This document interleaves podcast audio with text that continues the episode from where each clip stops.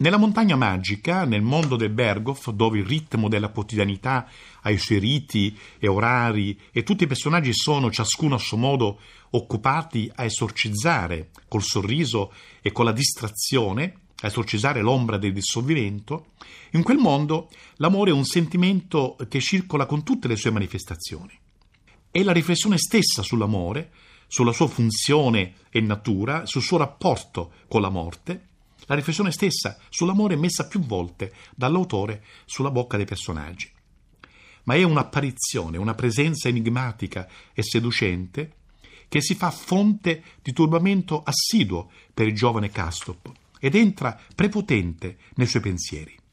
Come in ogni incantamento classico d'amore, sono gli occhi ad essere il punto sorgivo di un immaginare inquieto e di un interrogare incessante. Sono gli occhi, gli occhi stretti, gli occhi kirghisi di una donna, che incede con eleganza non curante, distratta, ma con passo morbido e sinuoso, che è consapevole di prendere la scena. Gli occhi di Madame Chauchat non sono occhi ridenti e fuggitivi, non hanno quella luce, quel rinvio celestiale e cosmologico, stellare o lunare che sia, che è spesso richiamato dalla poesia d'amore. Sono invece occhi freddi, privi di riflessi. Guardano intorno con alterigia, restando enigmatici. Ma il turbamento di Castop ha un'altra ragione. Quegli occhi fanno affiorare dal profondo, nella memoria, altri occhi, che appartenevano a un ragazzo, a un compagno di scuola, Pribislav Ippi, sorgente anche lui di una fascinazione oscura, per via di quei suoi occhi kirghisi, che quando guardavano di lato parevano liquefarsi e ammantarsi di un velo notturno. A lui il ragazzo Castro si era un giorno rivolto, chiedendogli in prestito la matita per disegnare.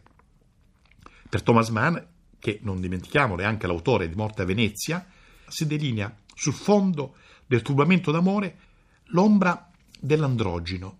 È come se al di là del maschile e del femminile il turbamento d'amore avesse all'origine una fluttuante e indeterminata sostanza d'amore, quasi aleggiasse nel corpo dell'altro un'ombra, un'ombra di quella primitiva unità sferica, poi perduta, che è appunto quella dell'androgeno di cui nel simposio di Platone diceva Aristofane, facendo l'elogio di Eros. Ma questa relazione con gli altri occhi, gli occhi di questo ragazzo, è lasciata sullo sfondo. E la storia di Karstop e della russa Madame Chauchat è la storia di un incontro rinviato, di una lunga coltivata cristallizzazione interiore, cristallizzazione di un'immagine. Ecco, il termine cristallizzazione era quello che aveva usato Stendhal a proposito della nascita di un amore. Finché l'incontro, il grande incontro, il dialogo e la dichiarazione d'amore hanno luogo nella notte del carnevale, in quella che Mann chiama la notte di Valpurga, riprendendolo da Goethe, quando alla ricerca di una matita per proseguire nel gioco del disegno alla cieca, Kastup si rivolge proprio a lei, alla donna russa.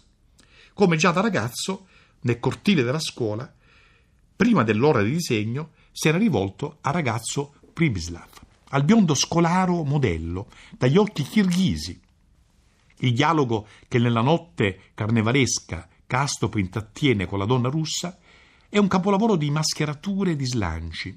È un dialogo in francese, cioè in una lingua che non è per nessuno dei due la propria lingua. Quasi si volessero incontrare i due in una terra straniera, dove rivelare la parte intima di sé, dove questo fosse permesso.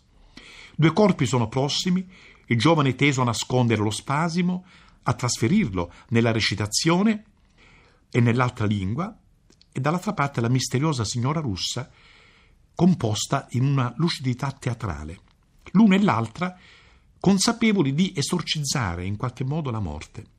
Ma sul nesso di amore e morte nel romanzo prevale la tensione verso una corporeità e verso una conoscenza dell'altro.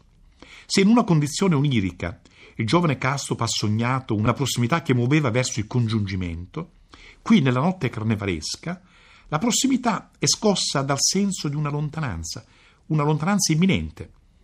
infatti lei ha annunciato che partirà proprio all'indomani. Da qui la consapevolezza che quell'incontro è unico, è irripetibile. Dunque c'è tutta la tensione del qui e dell'altrove, della presenza e della sua sparizione. La tensione di un evento che sospende in quel poco tempo la morte. Lei partirà, poi dopo un po' di tempo tornerà accompagnata però da un uomo, un personaggio che acquista via via rilievo nella narrazione.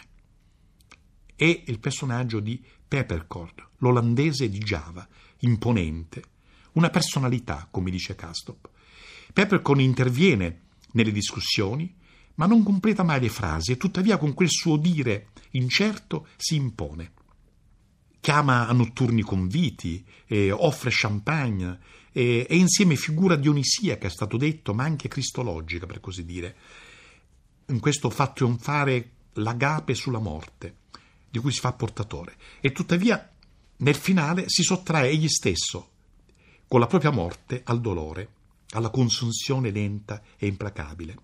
Castrop ha trasformato l'impulso alla gelosia, l'ha trasformato in amicizia con l'olandese Perpercorn. E così la vicinanza a Madame Chauchat acquista un'ulteriore variante, retrocedendo lentamente nella zona interiore dell'impossibile, cioè in una sorta di fatalità nella fatalità di un sentimento che via via offre alla conoscenza motivi di saggezza e di sacrificio nella saggezza.